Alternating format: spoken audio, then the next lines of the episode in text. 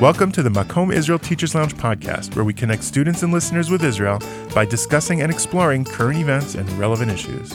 I am your host, Michael Unterberg, here as always with co host Alan Goldman. How are you, Alan? Doing well, Mike. All right, that's good. And today we have a very special guest. Alan, would you please introduce him? Uh, we're fortunate today that Shmuel Rosner has joined us. And Shmuel is an Israeli columnist, editor, and researcher. He is a contributing opinion writer for the International New York Times and is the political editor of the Jewish Journal, for which he writes the blog Rosner's Domain. Rosner writes in Hebrew for Maariv Daily and is also the nonfiction chief editor for Israel's largest publishing house, Kinneret Zmora Dvir. He is a senior fellow at the Jewish People Policy Institute, also known as JPPI, and I, doing all of those things. I'm really happy that you found the time to yeah. pop by and talk with us and today because I'm just tired reading that. Thank you for having me. Yeah.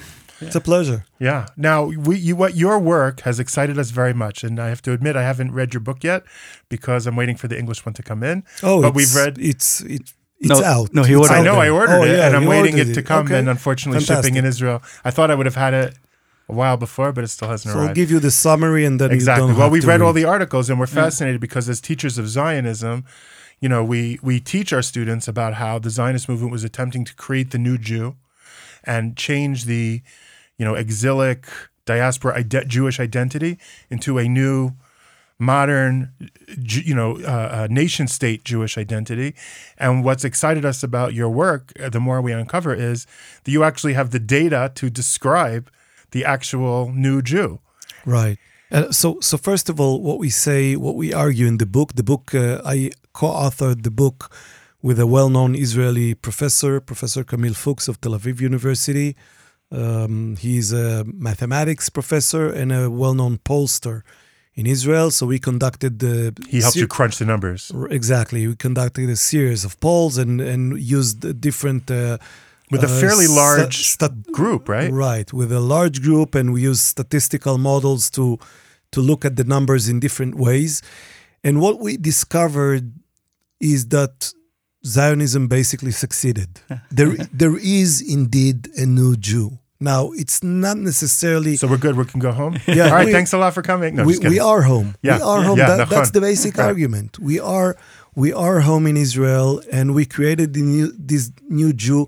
It's not necessarily um, the exact type that all um, you know ancient. Uh, um, movement, yeah. movement Zion, Zionist mm-hmm. thinkers were thinking about. the founders they, didn't know how it would end up.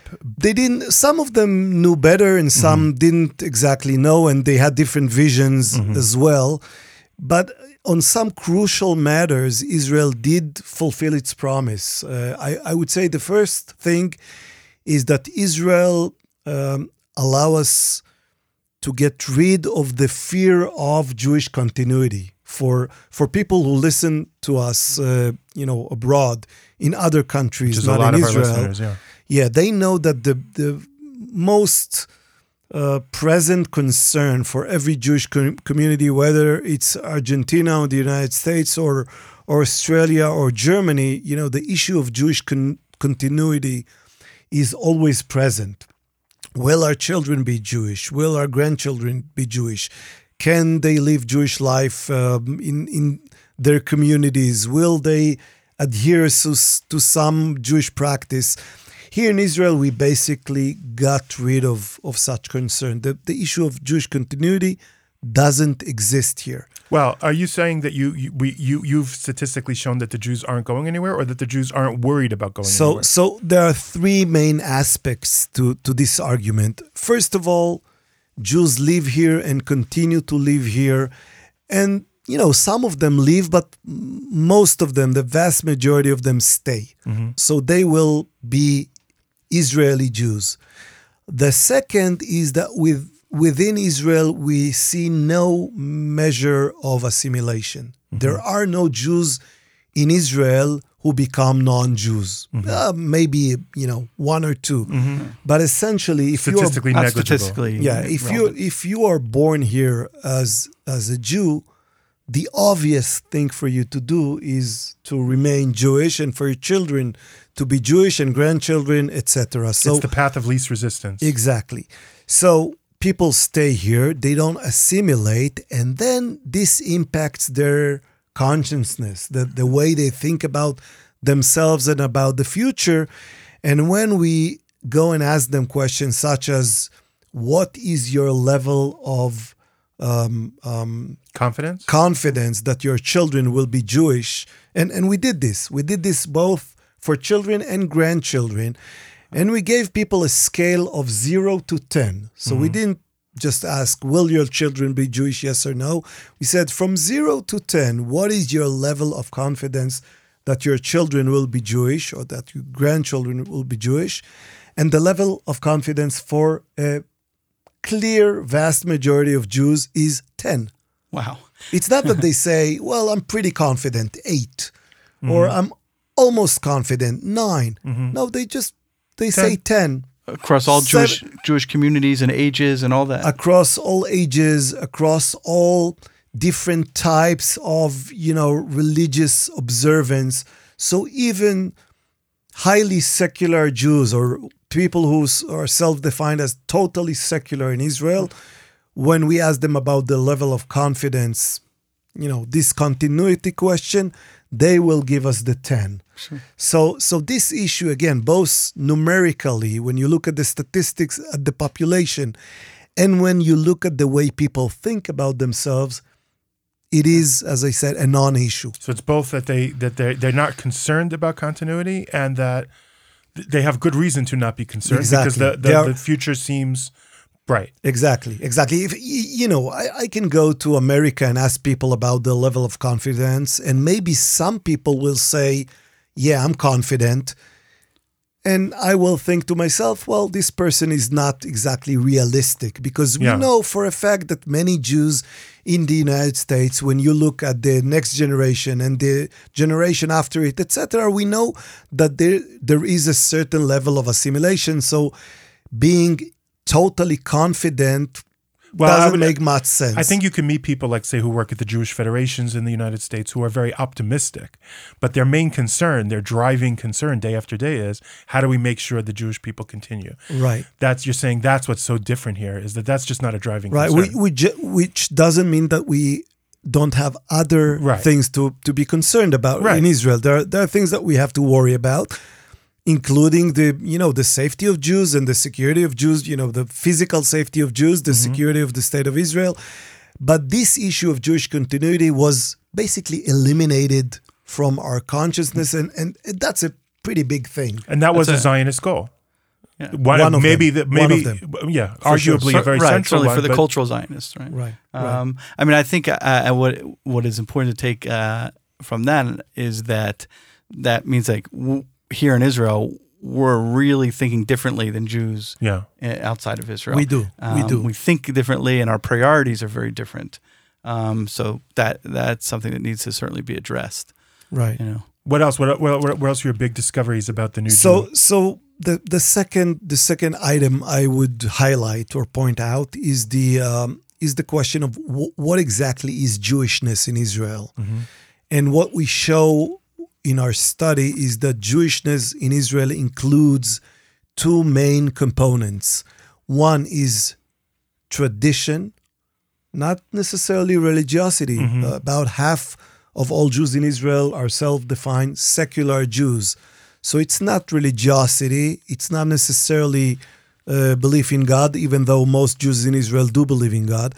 It's not religiosity, but it's a strong sense of tradition and a lot of tra- a lot of practice. Of Cultural tradition. Jewishness, but in action, not in Yeah, they don't not necessarily just in, define it as culture, but Right. they, they just they practice Judaism in the sense of having, you know, just their their daily traditions or weekly traditions include many things that we would define as Jewish. Mm-hmm. And the second, no less important com- component is nationality. Now, we are at the point in which, for many Jews in Israel, not all of them, but many Jews in Israel no longer differentiate between the tradition component and the nationality component. For them, I'll, I'll give you one example, and we talk about it a lot in book. When you go to Jews in Israel and you ask them, what does a person need to do to be a good Jew? Many of the answers you'll get are answers such as serving the IDF. Right. Now, serving in the military is not Jewish tradition. And it's not only Jews doing it. Exactly, and it's not only Jew, Jews doing it. It's, it's a civil duty. Uh, you have it in many countries. There's nos- nothing essentially Jewish about it in the traditional sense. But in Israel, for Jews in Israel, serving in the military is part of their Jewishness. It's part of the things that they define as uh, their culture or, or or their tradition or their you know in uh, Identity. JPPI identity. Right? identity as part of the Jewish identity. Yeah, not it's not just Israeli identity. It's Yeah. part of their Jewish Israeli identity. Mm-hmm. So so serving in the IDF, of course, is is one example. I can give you more examples such, such as living in Israel. Mm-hmm. Living in Israel is a component of being. You know, this is something you do if you're a good Jew. Mm-hmm. Now, does this mean that all Jews who do not reside in Israel are not good Jews? No, it doesn't mean that. But it does mean that one thing that you can do Mm-hmm. to enhance your sense of Jewishness is to live here in Israel. It's not a separate issue from my Jewish identity. It's not that I have my Jewish identity and my national identity. They've become it's become Jewish national identity. Exactly. It's an amalgamation of, of these two uh, items, nationality and tradition, and we make them into one. Mm-hmm. And of course, you know, if, if we get to talk about Israel diaspora relations, that's one of the things that become problematic when you when you look at Israeli Jews and and non-Israeli Jews. It it separates us because for non-Israeli Jews, nationality Israeli nationality is not necessarily part of the of the platform or part of the identity, and for Israeli Jews, it's an essential part of of their culture of their Jewish identity. I mean, I, I think that that uh, is something that I talk a lot about in my classes with my students about. Well, okay, what is your identity? Students who are coming from outside of Israel. What what is your identity as a Jew? Well, what does it mean to be a Jew today? What does it mean to be an Israeli? Where do those things meet and match? And uh, it's very uh, it's they have a very hard time grasping those national uh, parts of Jewishness. It's hard for them to think that way. Yeah. It's not that the idea of Jewish nationality they've never heard of. You know, they know that when they learn the Torah that God promised Abraham he'd be the father of a great nation, not a great religion. They know the terminology, but it's in their consciousness functionally. They act like we only have a religion and not a nationality. Right. And, and, and if we want to be honest in our conversation, we must admit that there are also uh, problematic components when you talk about the this mixture of Israeli nationality and, and Jewish tradition. And, and I'll give you one example. When we ask Jews in Israel what it means to be a good Israeli or a real Israeli, we asked about being real Israeli means, yeah. you get being real Israeli means being Jewish. Right. Mm. Now, of course- Twenty-five percent of Exactly. Right. Not all Israelis are Jewish. And and then you you begin to think, okay, what does this mean for, for Israeli minorities? Mm-hmm. Now, one way of looking at this is to say Jewish Israelis are not welcoming, are not, you know, they they do not want to have minorities within their midst. But the other way of looking at it is saying, well, Jewish Israelis are just confused. For them, Jewishness and Israeliness, they, they don't really make the, they don't see the difference. Mm-hmm. It's the same thing. So if you ask them, what does it mean to be real Israeli?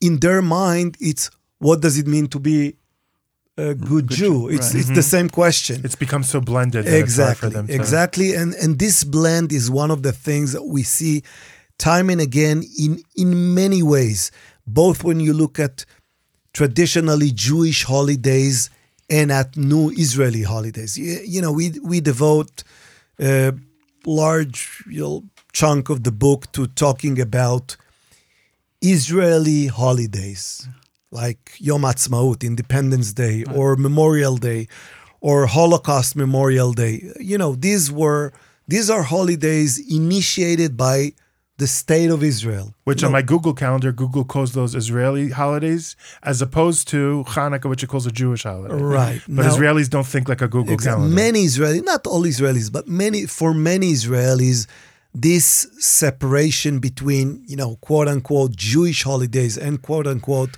Israeli holidays is just manufactured. For mm-hmm. them, you know, Memorial Day is a, is has deep Jewish meaning.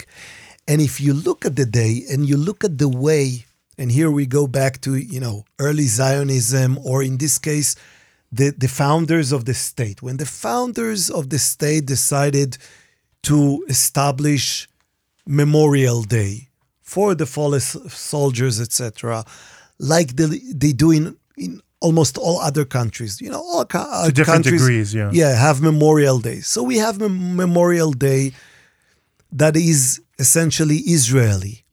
But you look at the way they crafted this event, this day, it begins to show that it's, well, is it really Israeli?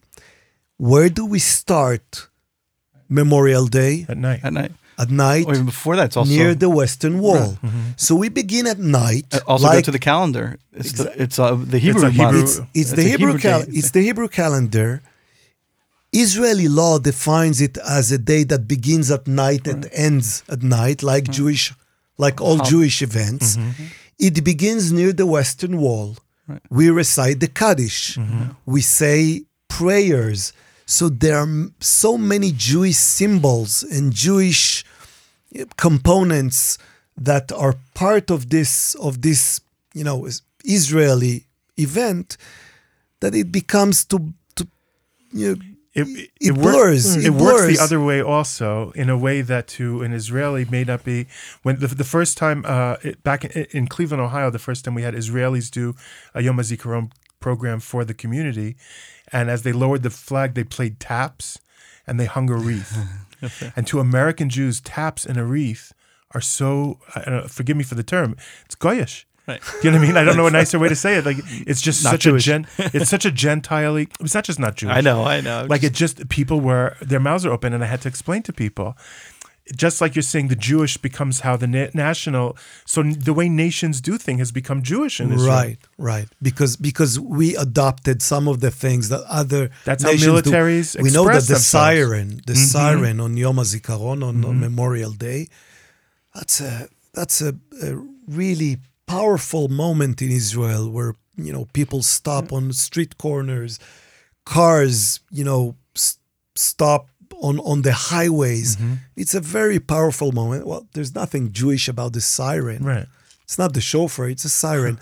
But but we we take everything and mix it together in a new way that makes it well that's why we call the book israeli judaism. Israeli judaism is not the judaism of israelis or the israeliness of jews. Israeli judaism is a new breed. It's a new culture. That's that's the main argument of uh, we make in the book. And what percent of the israeli population of the israeli jewish population is this kind of new israeli jew? So, so first of all, I would um, I would urge our listeners to go to uh, to the website of the Jewish People Policy Institute, jppi.org.il, i'm going to put three links to different and pieces. there, yeah. what they can do, they can test themselves and see for themselves if they fit into this model hmm. of Israeli Judaism, because Nice. we we Oh, put that I don't have. yeah we we took we took parts doing of that at dinner tonight with my kids. i'm doing it in class with my students. We we took parts of the survey that we used in our statistical models and just put them online Huh. and you can answer 30 something questions and then you press a button and you see yourself on the Israeli map of Jewishness. Now our map includes basic four groups. Uh, we have what we call Jews. These are people who practice a lot of tradition, but not as much nationality. Mm-hmm. These are mostly ultra Orthodox Jews in Israel. some orthodox probably as well not yes. ultra only yeah So they are very religious, but they do not they do not participate to the same extent in Israeli nationality.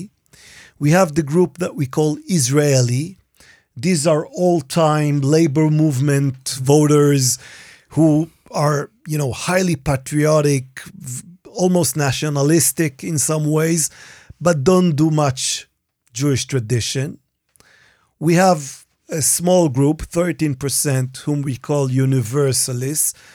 These are the Israelis who are quite reluctant to practice either nationality or nor you know nor tradition. Mm-hmm.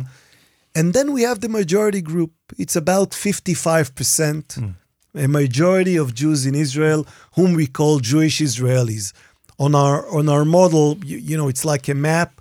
So we have Mm-hmm. Four quadrants. Exactly. So on the upper right side, these are the Jewish Israelis, which means that they practice above certain level of tradition and above certain level of nationality. And we see that most Jews in Israel are there.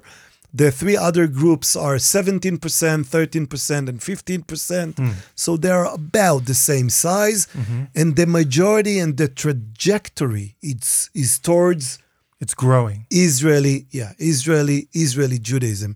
But be, before the uh, before the 2019 first election, we did this map by vo- voting patterns, mm-hmm. and we discovered that the voters of all parties except three are within the uh, are within the Israeli Judaism spectrum. The three parties are United Torah Judaism, so it's Ashkenazi Haredi Jews, the ultra Orthodox Ashkenazi Jews. Uh, these are the on the upper left corner. Left corner, we have labor movement voters, Labor Party voters on the uh, um, um, Israeli mm. bottom right. Uh, right, and bottom left, Meretz voters, Wow. the Universalists. So it fits exactly with our perception of who these people are. It's also and- a powerful explainer why politically the centrist parties are uh, Exactly. so you used. So see, similar and similar. and mm-hmm. you exactly you see that Likud voters and Yesh Atid voters and Shas voters and Jewish Home voters uh, are all i- part of this group that we call Jewish Israeli. That's why that's why you see all these parties um, speak quite strongly about Jewish ideals and about national ideals. They do not drop any of these two balls because they know that most of the population is there and most of the energy is there. That this is where Israel is going. Israeli Jewish society, of course, this is where it's going. Now, how much of this, how much of these results, I don't know if you can remember, uh, how much of it surprised you? Like what took you by surprise? you know there, there there are specifics that took me by surprise i'll give you one example um, we we asked many the, the questionnaire that we handled handed people was of almost 400 questions it's a very long and detailed question. And a lot of people. I was surprised at a lot the of size people of the yeah. study, 3,000, right? more than 3000 people. It's a very large which in Israel is be, because we were we wanted to be able to look at smaller groups to mm. look specifically at people who call themselves liberal religious or even at the small mm. group of people who say we are reformed Jews in Israel. Mm-hmm. It's about 8% of the Jewish population so so we have a large sample and a very detailed questionnaire and one of the things that surprised me is the number or the percentage of people who say that they have Friday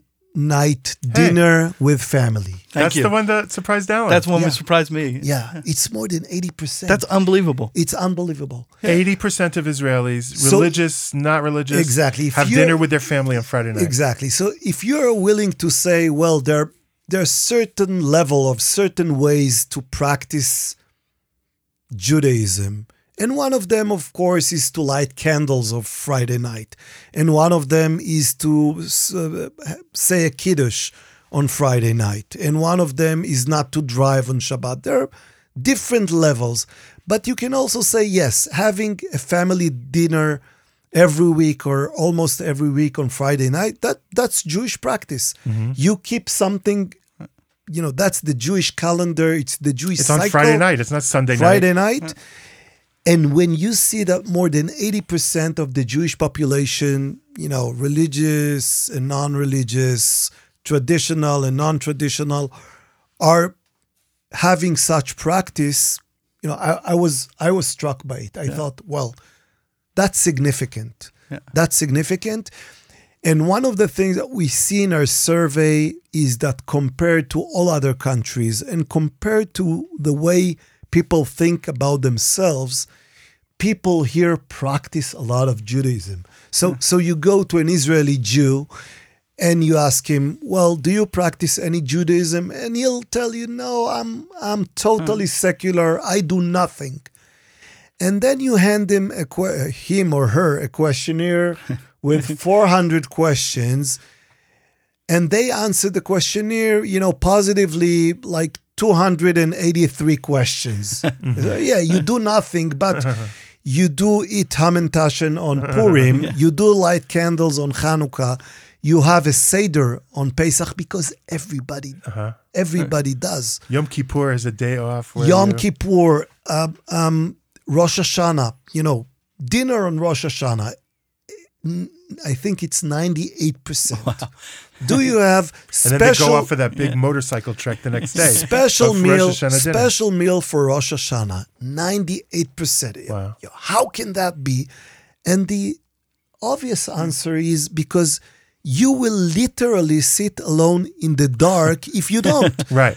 this is what everybody you know everybody does it so part of what israel you know enables people or even forces people to do here is to be a part of this cycle of jewish practice you know you you do it you do it because because wh- what else is there Well- if, you, if you don't have a seder Right. on Pesach, what will you do? There's nothing to do on Pesach night rather than have a seder. For Jews to survive as communities in the exile, they're fighting against the stream of history.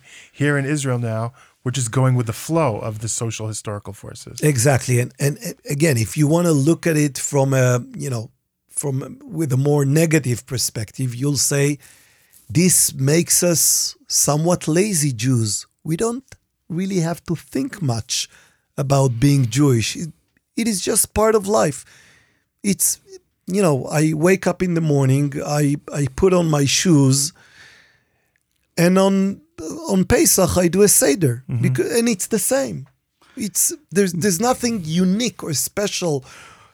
There's nothing It's you not don't coming out of decision and meaning. it's you not a don't- mission. I know. I, I went. it's To, not an effort. Mm-hmm. It's effortless Judaism. Mm-hmm. I don't know. I went to Osher Ad last night. Fighting the crowds was not mm. so effortless Find- right? Because everybody's because everybody's doing it right. Good Good it- luck it- finding there's chicken acti- in the supermarket. Exactly. Yeah. right, right. Yeah, The- that's true. That's that, true. That uh, No, but your overall point. No, of, it, it's a flow. There first of all, trying to find not- the negative side, I think you might be being a little bit Jewish also. Okay. right right no but you know think about this you know this way if if you're jewish and you live in i don't know pensacola florida and and it's uh, 10 days before the marginal holiday of shavuot there's nothing that forces you to know that shavuot is coming right.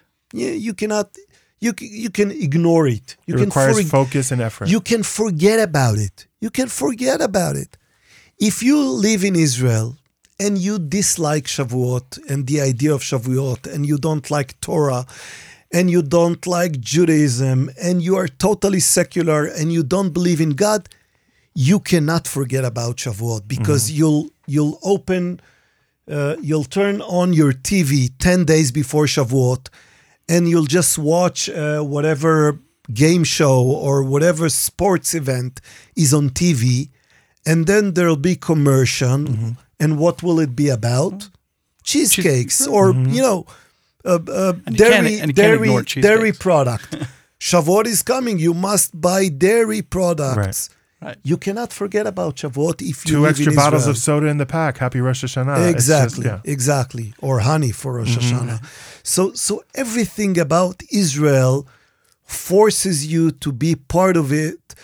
I- I'll, I'll, I'll say it in, in this way: you have to make special effort to be Jewish in other countries. Mm-hmm. You have to make special effort not to be Jewish Mm-hmm. in Israel. Right. It's easier being Jewish here. It's just easier. And you think that this is a this is a fulfillment of the founders' vision, if not their specific plan. I think in, in many ways it is because one of the main challenges of modernity is that uh, being Jewish is no longer a natural part of life, except for the people who are highly observant. Mm-hmm. If no, you're not highly observant, then you must always remember that you want to be Jewish, that you need to be Jewish, that you need to do something to to be Jewish. It's a constant effort. You have to invest time and mm-hmm. energy and and and money of course. It's it's something that you need to fight for if you don't live in Israel. And when you have to fight for something for a very long time, You get tired.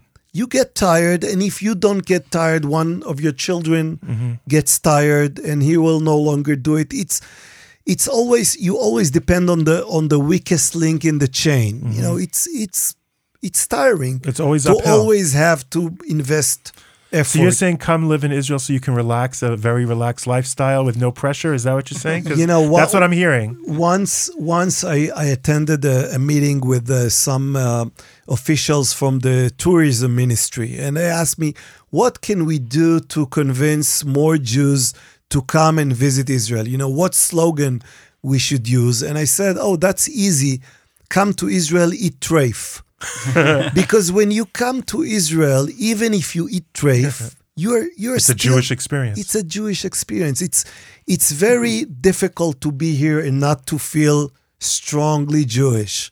Uh, doesn't much matter what you do. You know, uh, uh, the Israeli novelist uh, A.B. Yehoshua once said that when you pave a road in Israel, you do something Jewish. And you know, we, we can have this debate of whether paving a road on you know just doing mundane um, you know work Activities, right? is is Jewish activity. But I think he captured something that is that is really significant. When you're here, when you do when you do something in Israel, you build the you help build the Jewish home, and you are part of this um, you know highly infused Jewish life. Then yes, you're whatever you do, you're doing something that contributes to Jewish culture and identity. Now, because you're doing surveys and you're trying to accumulate data in a scientific way, you're, you're, you're meant to be objective as you assemble the data. But I detect in you a real passion and, and a positive value that you're putting on what you uncovered. Does that, does that, does the private Shmuel Rosner and the professional Shmuel Rosner, is there a conflict or it's just a beautiful part of your job that you get to enjoy? Well, is there a conflict? You know, I we found many things about Israeli society, uh, with you know some of which I'm satisfied with, some of which are more troubling to me.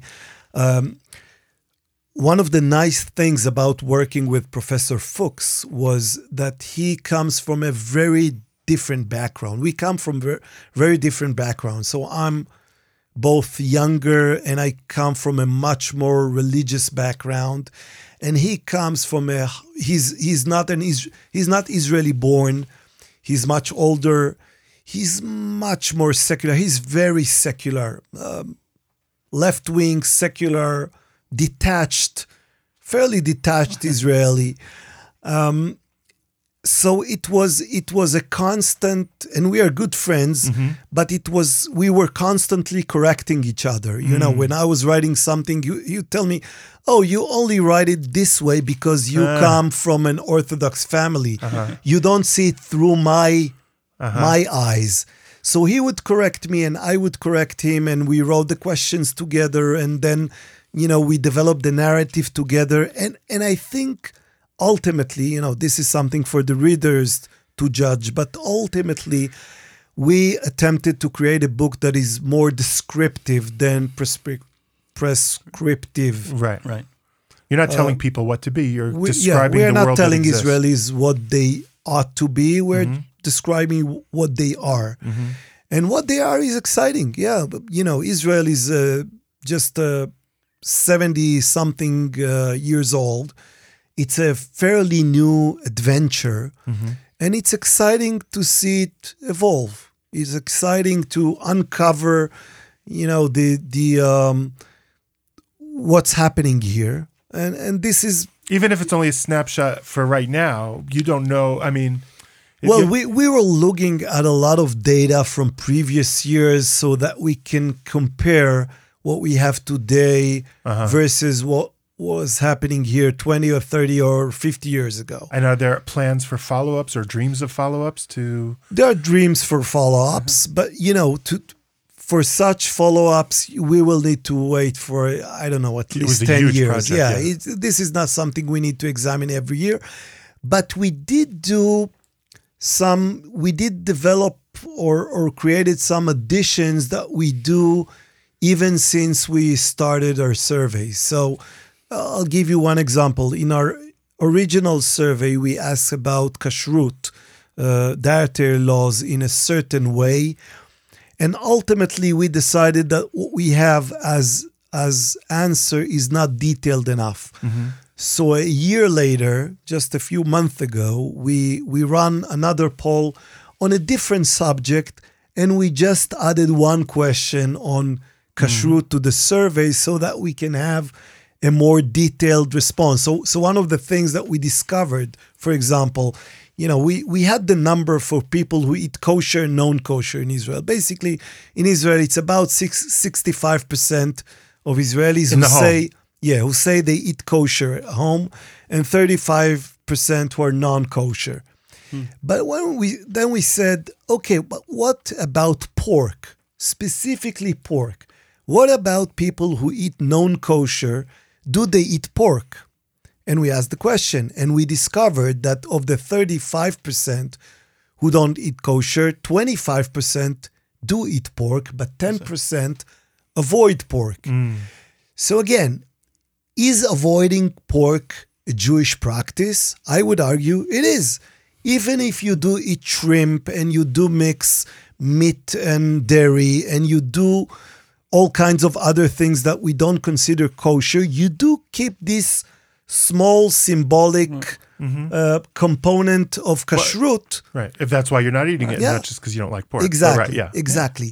So that's significant. So it's not just 65% who eat kosher, it's 65 plus 10 Who who, keep something, who keep something. Part of kashrut. Exactly. Um, so so that's one of the interesting follow-ups that we already conducted and, and we plan to have more more such follow-ups in the future. Oh well, keep. We want to keep Yeah. posted because this is what your study has done, and I'm, I'm anxiously. It's the problem when you live in Israel. I order books; it's a little cheaper to order it from from the United States. Or Well, from- England. From England. oh, from England. book, okay. book, depository. book depository. It's good. They have free Okay. shipping, but uh, it takes a while. But um, but your your writing and your study has really excited us, and it's it's it's influencing how we want to teach our students and what we're going to teach our students, because what you're reflecting about uh, the development of Jewish identity in Israel is so relevant, whether you live here or not.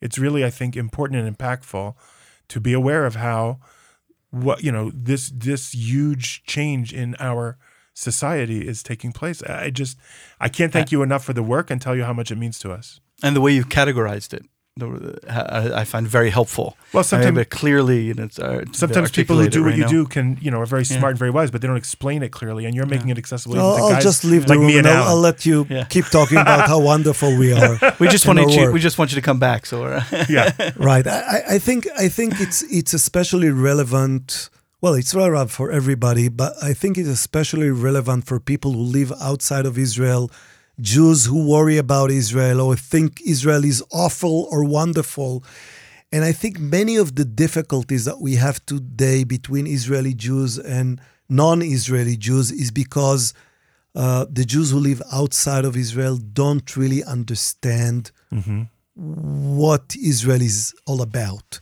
And I think this book, in some ways, clarify things that weren't necessarily clear before before our study. Yeah. uh, It's it's it's Great job. impactful, relevant, and very clarifying and helpful to everyone. I think so. Thank you so much, and thank you for coming and discussing it with us today. Send me links that you want me to put on the podcast, and I'll put. I already have a few, but I will. I'll add- I thank you very much. Thank Really you for thank having me. It was really our pleasure. Uh, well, we're before Yom Kippur, although they'll be hearing this later. But Gmar Chatima Tova. Uh, Alan, thank you. thank you. And Ben, thanks for engineering us to the end of the episode, which this is. Bye bye. Thanks for listening to the Makom Israel Teachers Lounge podcast. Don't forget to share, subscribe, rate, and review. Join us next time.